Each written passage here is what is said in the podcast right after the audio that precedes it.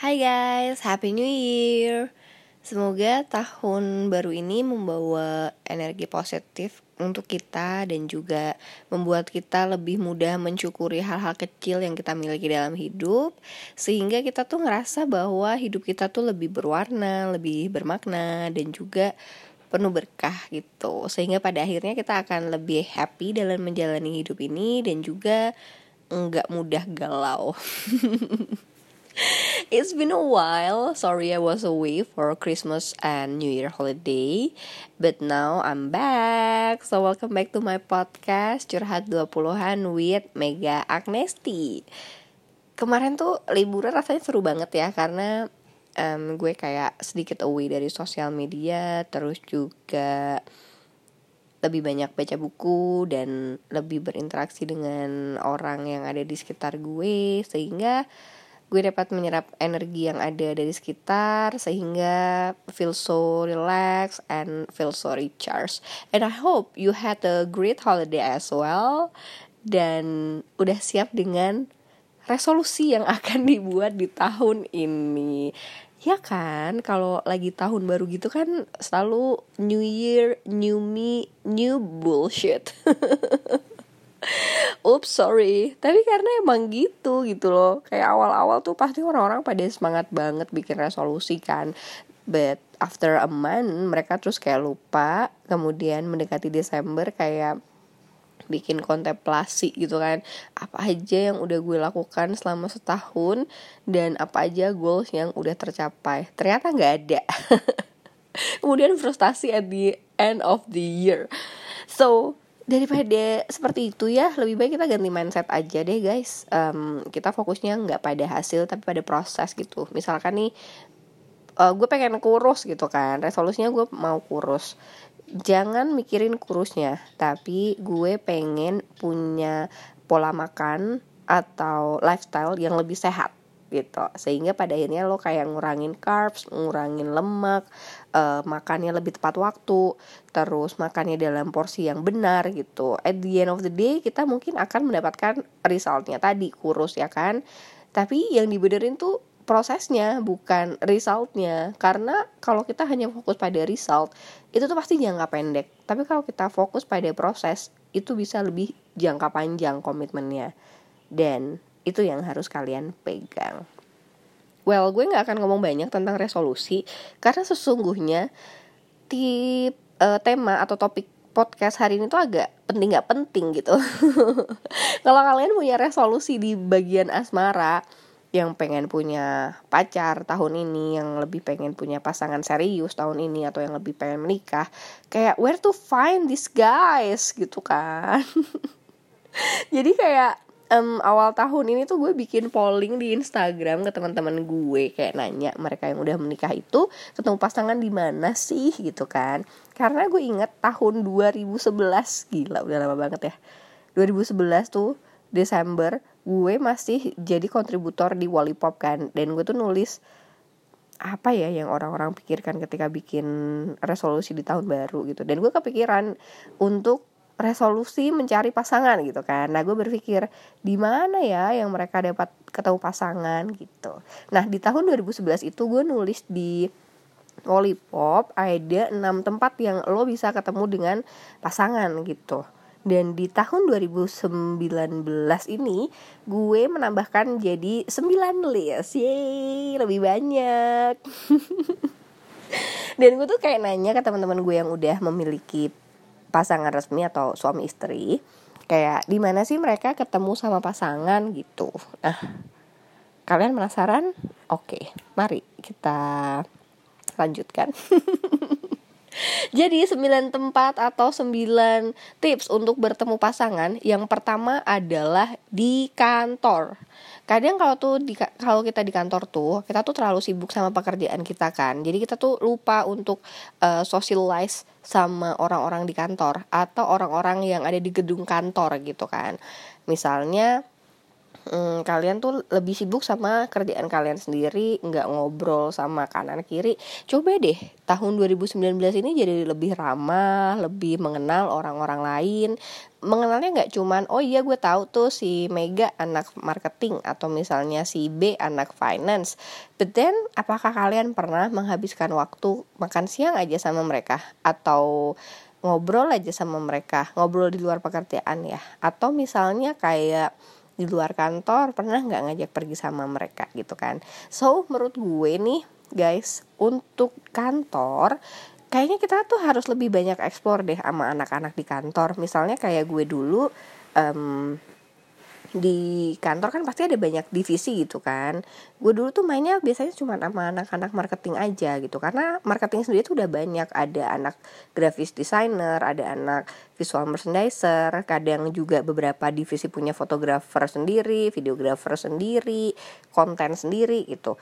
Nah um, coba deh keluar dari divisi kalian sendiri aja gitu mainnya. Misalnya nih main sama anak uh, finance gitu atau main sama anak operation atau sama anak sales atau sama tim promotor atau misalnya sama anak IT jadi lebih banyak orang yang kalian kenal uh, dari jaringan profesional ini dan itu bisa membuka kesempatan baru kalian untuk hal-hal uh, hal -hal lain loh. Misalnya kayak Jumat malam e, coba deh ikut geng sebelah sana gitu. Mereka tuh ngapain sih kalau hari Jumat malam? Atau misalnya pas lagi weekend? Atau misalkan um, liburan bareng sama salah satu dari mereka atau gengnya mereka? Um, kemungkinan untuk mendapatkan pacar mungkin kita nggak pernah tahu berapa banyak. Tapi yang pasti setidaknya kita punya kemungkinan untuk mendapatkan lebih banyak teman. Dan menurut gue itu ada potensi ya untuk bertemu pasangan dari pertemanan di kantor. So just socialize with your surrounding dan juga yang di luar uh, inner circle profesional kalian. Menurut gue itu lebih bisa membuka opportunity kalian untuk ketemu calon pasangan. Dan menurut survei gue di Instagram, ketemu pasangan di kantor, rekan kerjanya, seniornya atau divisi lain gitu ya. Itu cukup banyak loh guys ternyata. Kayak teman gue tuh lucu. Hmm, dia uh, sekantor terus berasal dari daerah yang sama gitu. Gue pikir dia tuh bisa menikah sama cowok ini karena kakak kelasnya waktu zaman SMA gitu kan. Ternyata enggak guys. Emang literally mereka ketemuannya di kantor dan karena memang berasal dari daerah yang sama tuh mereka kayak nyambung gitu loh. And then somehow mereka menikah Terus ada lagi nggak ya cerita lain yang berasal dari kantor? Oh gue sendiri juga sebenarnya beberapa kali gitu kan dekat sama cowok di kantor yang dari beda divisi gitu kan. Tapi kalau gue karena nggak nggak sampai dengan hal yang serius pas putus tuh malah awkward gitu sehingga kalian bye bye nih kalau misalnya yang pacaran sama sekantor bener-bener harus bisa menjaga profesional attitude ya jangan kalau lagi berantem atau uh, putus gitu terus hubungan profesionalnya jadi nggak baik. Nah nah itu tidak boleh terjadi. Tapi karena gue bukan tipe yang bisa menjanjikan seperti itu jadi kalau gue sih sebaiknya emang nggak pacaran sama coworkers. Unless salah satu dari kita udah resign terus kita masih keep contact dan mungkin tuh bisa happen sih. Tapi kalau gue pribadi sama coworkers gue nggak akan bisa. Tapi mungkin kalau sama senior atau dari divisi lain yang nggak ada kaitan sama pekerjaan itu menurut gue lebih make sense. So kantor itu yang kedua ketemu calon potensial pasangan itu bisa dari partner kerja eksternal. Jadi gini misalkan nih gue kan marketing gue punya agensi dong yang kerja buat gue gitu kan. Nah bisa jadi gue um, nyari potensial pasangan dari situ. Atau misalnya gue kerja bareng fotografer eh fotografernya lucu. Bisa dong e, mencoba PDKT dengan si fotografer itu atau tim fotografernya. Seringnya lagi ketemu sama anak-anak media mau majalah atau website kemudian ada anak-anak TV atau ada anak-anak apa lagi ya? Radio gitu itu beberapa kali sih gue sempat kayak PDKT gitu sama partner kerja yang berasal dari media dan itu was fun gitu kan. Ya ada banyak lah guys partner-partner kerja yang bisa kalian coba dekati gitu coba PDKT-in misalnya nih kayak sama klien atau anaknya klien atau gue dulu juga pernah pegang investor jadi gue kenal sama anak-anak bank terus anak-anak um, pialang saham gitu kan terus anak-anak uh, market analyst apalagi ya? Um, kalau misalnya gue anak marketing dan sering ngadain acara di mall tuh biasanya gue kenal anak IO terus kenal sama anak kontraktor kenal juga sama anak uh, yang pegang casual leasing mall atau anak markomnya mall. So sebenarnya kita ada banyak potensi buat ketemu dengan potensial eh, kok customer sih gara-gara kerjaan nih. Oh my god ada banyak cara untuk kita ketemu sama uh, calon pasangan potensial gitu kan. Cuman ya apakah kita pernah explore sampai sejauh itu atau enggak itu aja. Yang perlu kita cermati gitu. Kalau kalian ngerasa kayak iya lo gue tuh sering banget lo ketemu partner tapi partner gue nggak ada yang lucu. Nah coba coba coba. Coba lihat lebih jauh lagi. Coba minta kenal sama timnya yang lain atau teman-temannya yang lain.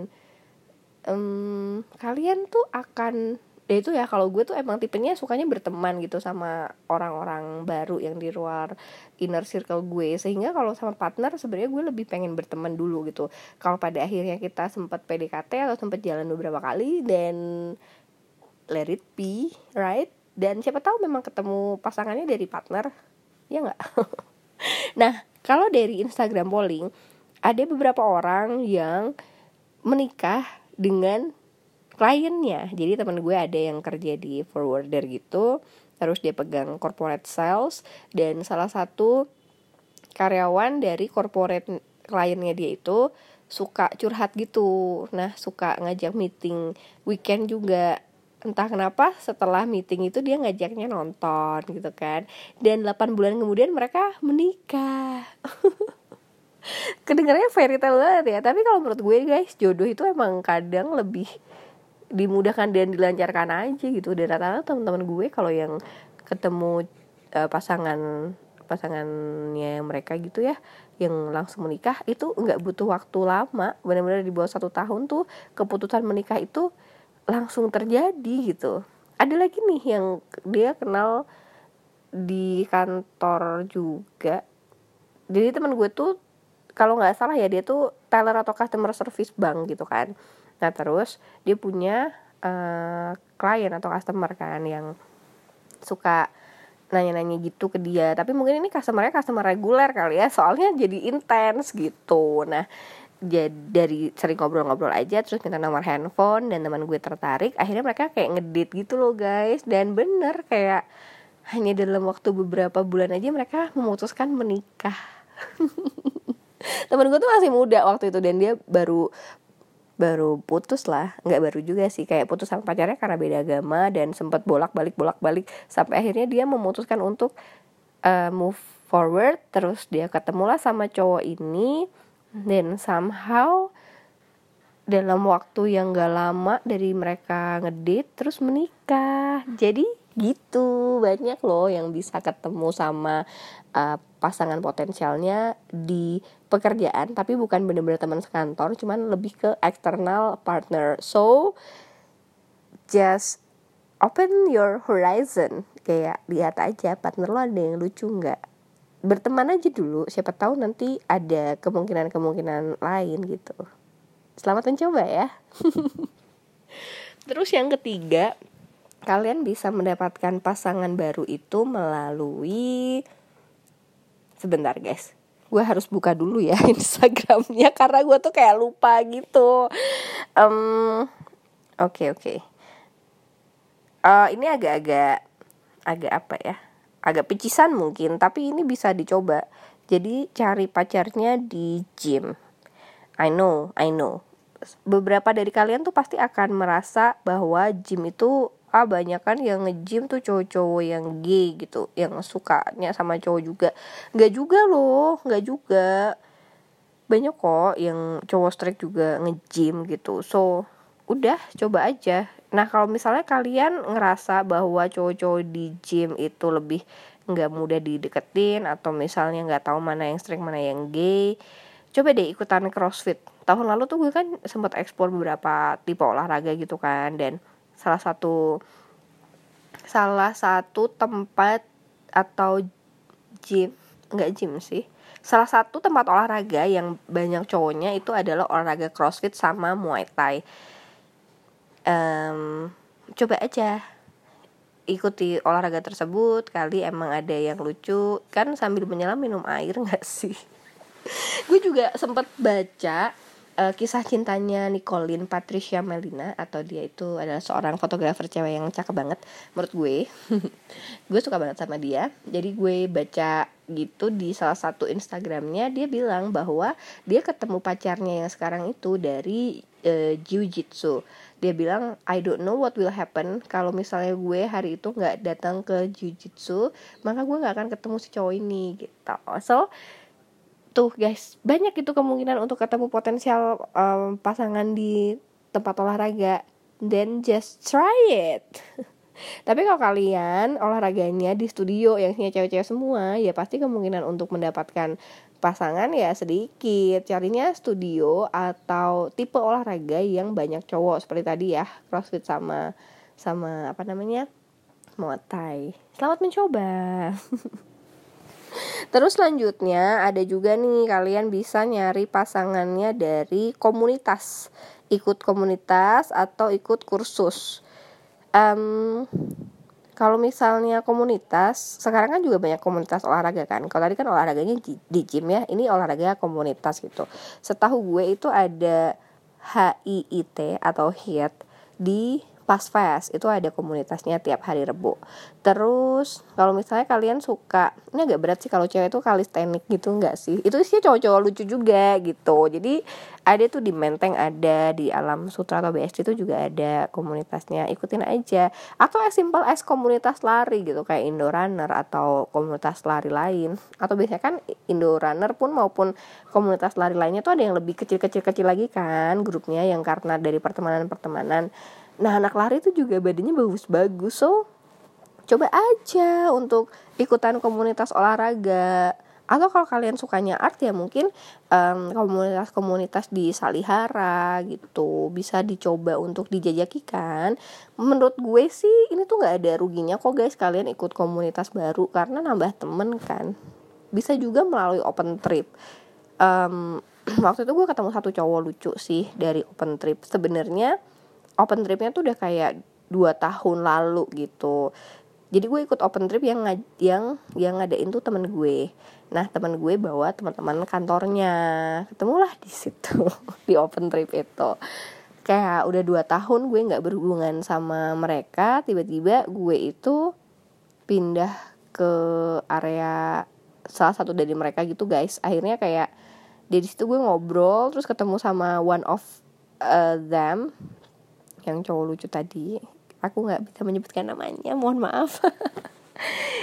Jadi kayak lucu aja gitu. Oh ternyata open trip tuh beneran bisa ya membawa peluang untuk ketemu gebetan atau untuk ketemu uh, pasangan potensial yang bisa di PDKT-in gitu. Dan ya gue nggak tahu sih hubungannya waktu itu nggak jelas sebenarnya. Tapi kayak gue sempet jalan gitu beberapa kali sama dia. So sebenarnya open trip bisa membuka kemungkinan kemungkinan tersebut. Atau kalian juga bisa ikutan kursus misalnya kursus bahasa gitu kan. Kebanyakan sih kalau cewek-cewek zaman sekarang ikut kursus bahasa Korea ya. Kalau gue tuh selalu pengen kursus bahasa Itali. Nah mungkin dari kelas bahasa situ kalian ketemu uh, potensial pasangan yang lucu di kelas gitu kan. Atau mungkin ikut kursus diving. Karena beberapa orang tuh cerita di komunitas diving tuh ya emang banyak yang bergerombol bergerombol gitu kan. Dan rata-rata dari pertemanan-pertemanan juga. Dan kayak abis kelas 1 terus akhirnya nyoba ke kelas yang berenang beneran terus ke laut. Jadi ada kayak beberapa kelas gitu kan. So coba aja ikutan kursus diving. Siapa tahu nanti bisa ketemu pasangan. Um, satu lagi apa ya? Oh mungkin mungkin mungkin ya mungkin. Ini gue bercanda sih sebenarnya. Mungkin lo bisa ikut kelas kursus um, modifikasi mobil gitu. Jadi jadi montir. Modifikasi motor atau mobil. Mungkin membantu kalian untuk ketemu cowok guys. Lebih banyak cowok. Hmm, gitu deh. Agak jayus yang belakang sorry so selanjutnya tempat kelima. Tempat kelima ini uh, menurut gue the easiest tapi bisa dibilang the hardest juga. Ketemu dari online dating. Baik yang dating apps kayak Tinder kayak OkCupid terus apa Happen Bumble. Satu lagi apa ya? Oh yang baru itu adalah uh, Coffee Meets Bagel. Nah kalau kalian ketemu orang-orang dari dating apps. Menurut gue sih dating apps tuh sebenarnya ada kok yang emang ketemu jodoh dari sana gitu. Jadi jangan lose hope deh guys. Maksud gue dating apps itu pasti banyak juga orang-orang yang ingin ketemu dengan beneran pasangan gitu. Nggak cuma buat uh, have fun gitu kan sehingga kalau kalian pengen cari pasangan dari dating apps sebaiknya emang dari awal udah dibilang gitu bahwa emang gue nyari pasangan yang serius nggak yang cuma have fun gitu. Kalaupun kalian nggak ingin state sefrontal itu ya kasih aja sinyal-sinyal bahwa kalian emang tertariknya sama cowok yang serius nggak sama cowok yang main-main aja gitu kan. Terus kadang kan ada juga yang tipenya maunya cuman one night stand gitu atau buat casual dating aja. Kalau kalian emang nggak tertarik ya ngapain juga dipilih gitu kan. Um, terus belum lagi the way we talk to them uh, terhadap pasangan-pasangan yang kita dapatkan eh sorry terhadap match match yang kita dapatkan dari dating apps tersebut itu berpengaruh banget loh uh, untuk untuk apa namanya melanjutkan pembicaraan. Jadi kalau kalian emang niatnya nyari pasangan yang serius kalau ada yang cuman mm, ngajakin bubu-bubu lucu ya jangan mau gitu. Dan langsung blok aja langsung delete aja. Tanggepinlah buang waktulah terhadap orang-orang yang lebih uh, worth it gitu. Sama yang kayak gitu mah tinggal tinggalin aja ya kan? Atau kalau kalian pengen lebih serius lagi coba yang namanya online website kayak apa ya Indonesian Cupid terus ada juga Dating in Asia atau yang udah sangat terkenal sekali adalah Match.com gitu kan. Nah, kenapa sih orang-orang yang di dating website tuh lebih lebih serius gitu ya? Karena memang mereka itu kalau untuk feature-feature tertentu harus jadi uh, member kan harus bayar gitu. Sehingga karena ada bayar-bayar itunya lah hanya orang-orang yang serius yang mau sampai ke arah situ gitu. Sehingga kalau nyari dari dating website sepertinya lebih besar potensinya dibanding hanya dating apps. Tapi jangan salah kakaknya temen gue yang kemarin juga ikut Instagram polling cerita dia ketemu suaminya sekarang dari Tinder Cuman ya pesennya dia kalau memang nih cowok serius dari awal pun dia PDKT-nya serius. Dia ngomonginnya oh, udah ngomongin masalah yang serius, enggak cuman yang uh, bobo lucu gitu aja gitu kan. Um, terus tuh waktu itu mereka ketemu sekali dan mereka ketemunya emang di Belanda sih karena teman gue Indonesia cowoknya orang Belanda terus teman gue sebulan di Belanda uh, si cowok ini tuh nemenin terus gitu. Nggak cuma nemenin akhirnya dia minta cewek ini untuk ketemu orang tuanya di kota lain. Dia ketemu sama orang tuanya beberapa kali terus udah gitu pas teman gue balik ke Indonesia uh, cowok itu juga book untuk ikut pesawat ke Indonesia tiga bulan kemudian gitu kan. Terus mereka ketemu lagi di Jakarta si cowok ini ketemu keluarga besarnya temen gue and then somehow in less than a year mereka uh, menikah gitu. Jadi memang mau ketemu dari dating apps pun kalau emang jodoh ya akan ber, sampai ke pelaminan juga guys. Jadi pokoknya the way we talk to them the way we uh, represent ourselves on dating apps itu benar-benar bisa attract orang yang sesuai yang dengan kita inginkan. Sehingga pintar-pintarlah dalam membuat profile dan pintar-pintarlah dalam bersosialisasi sama cowok-cowok di dunia digital ini. Gitu saran dari gue ya. Selanjutnya this is oldie but goldie nomor 6 melalui jaringan pertemanan kalau jaringan pertemanan ini biasanya itu terjadi kayak misalnya ketemu di reuni atau uh, dikenalin temennya temen, dikenalin adiknya temen, dikenalin kakaknya temen, uh, asal nggak teman makan teman tapi teman makan teman pun banyak juga yang berakhir di pelaminan gitu kan.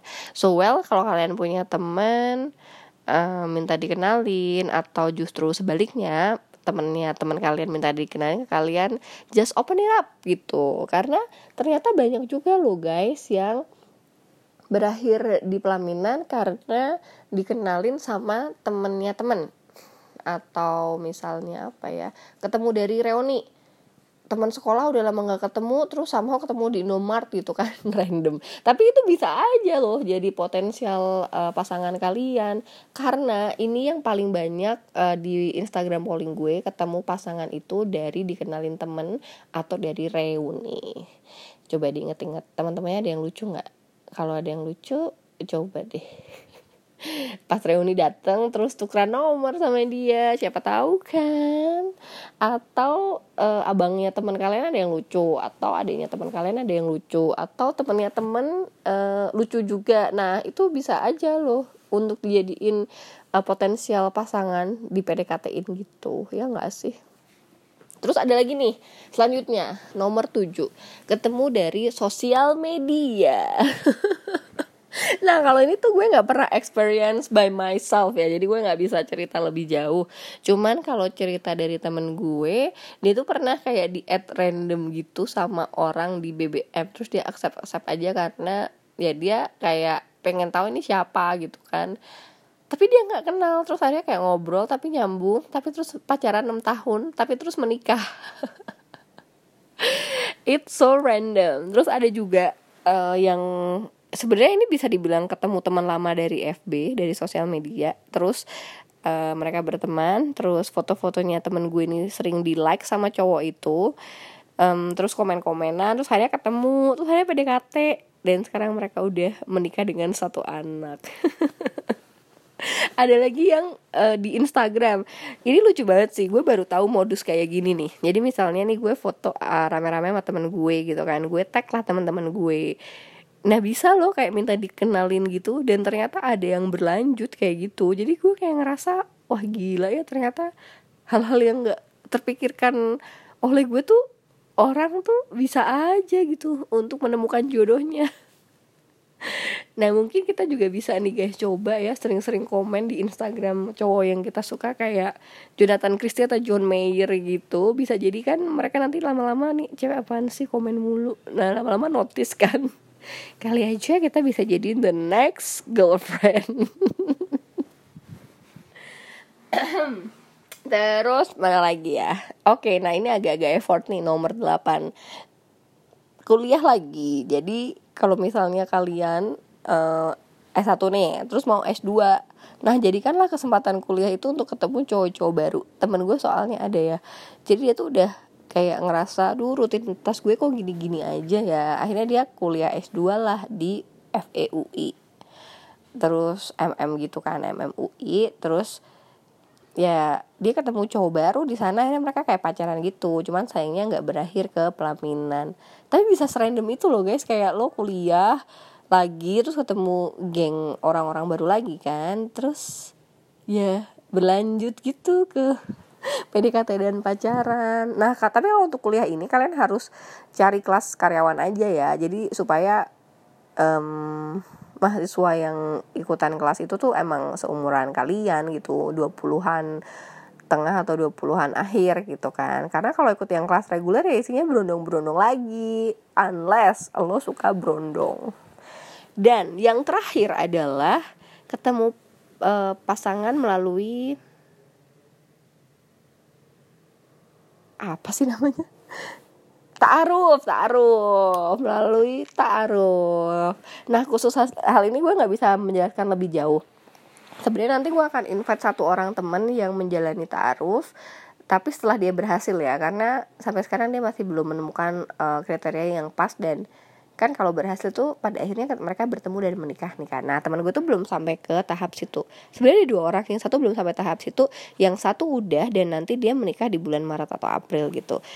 Tapi kalau dia belum sampai menikah gue nggak akan hadirkan dia di sini nih guys karena ya kayak belum ada bukti nyatanya gitu kan. Sementara gue pengennya memang kalau taaruf itu seperti apa sih proses awal dan sampai dengan akhir sampai dengan menikah sampai nanti kehidupan berumah tangga? Karena gue tuh tipe yang belum terlalu percaya dengan yang namanya um, menikah dengan orang yang tidak dikenal. Bisa bisa bilang gitu dong. Makanya kalau untuk ngomongin taaruf kita tuh konsultasinya harus sama orang yang lebih tinggi ilmu agamanya gitu. Sebenarnya other than ta'aruf, kita tuh juga bisa kan kalau misalnya dari agama lain ya yang ketemu sama pasangan dari teman gereja gitu atau dari uh, komunitas uh, tempat ibadahnya gitu kan. Misalnya kayak uh, apa sih paduan suara gitu kan biasanya ada juga kan yang dari cowok-cowok terus misalkan apalagi ya uh, kalau kayak Hindu tuh saudara gue ketemu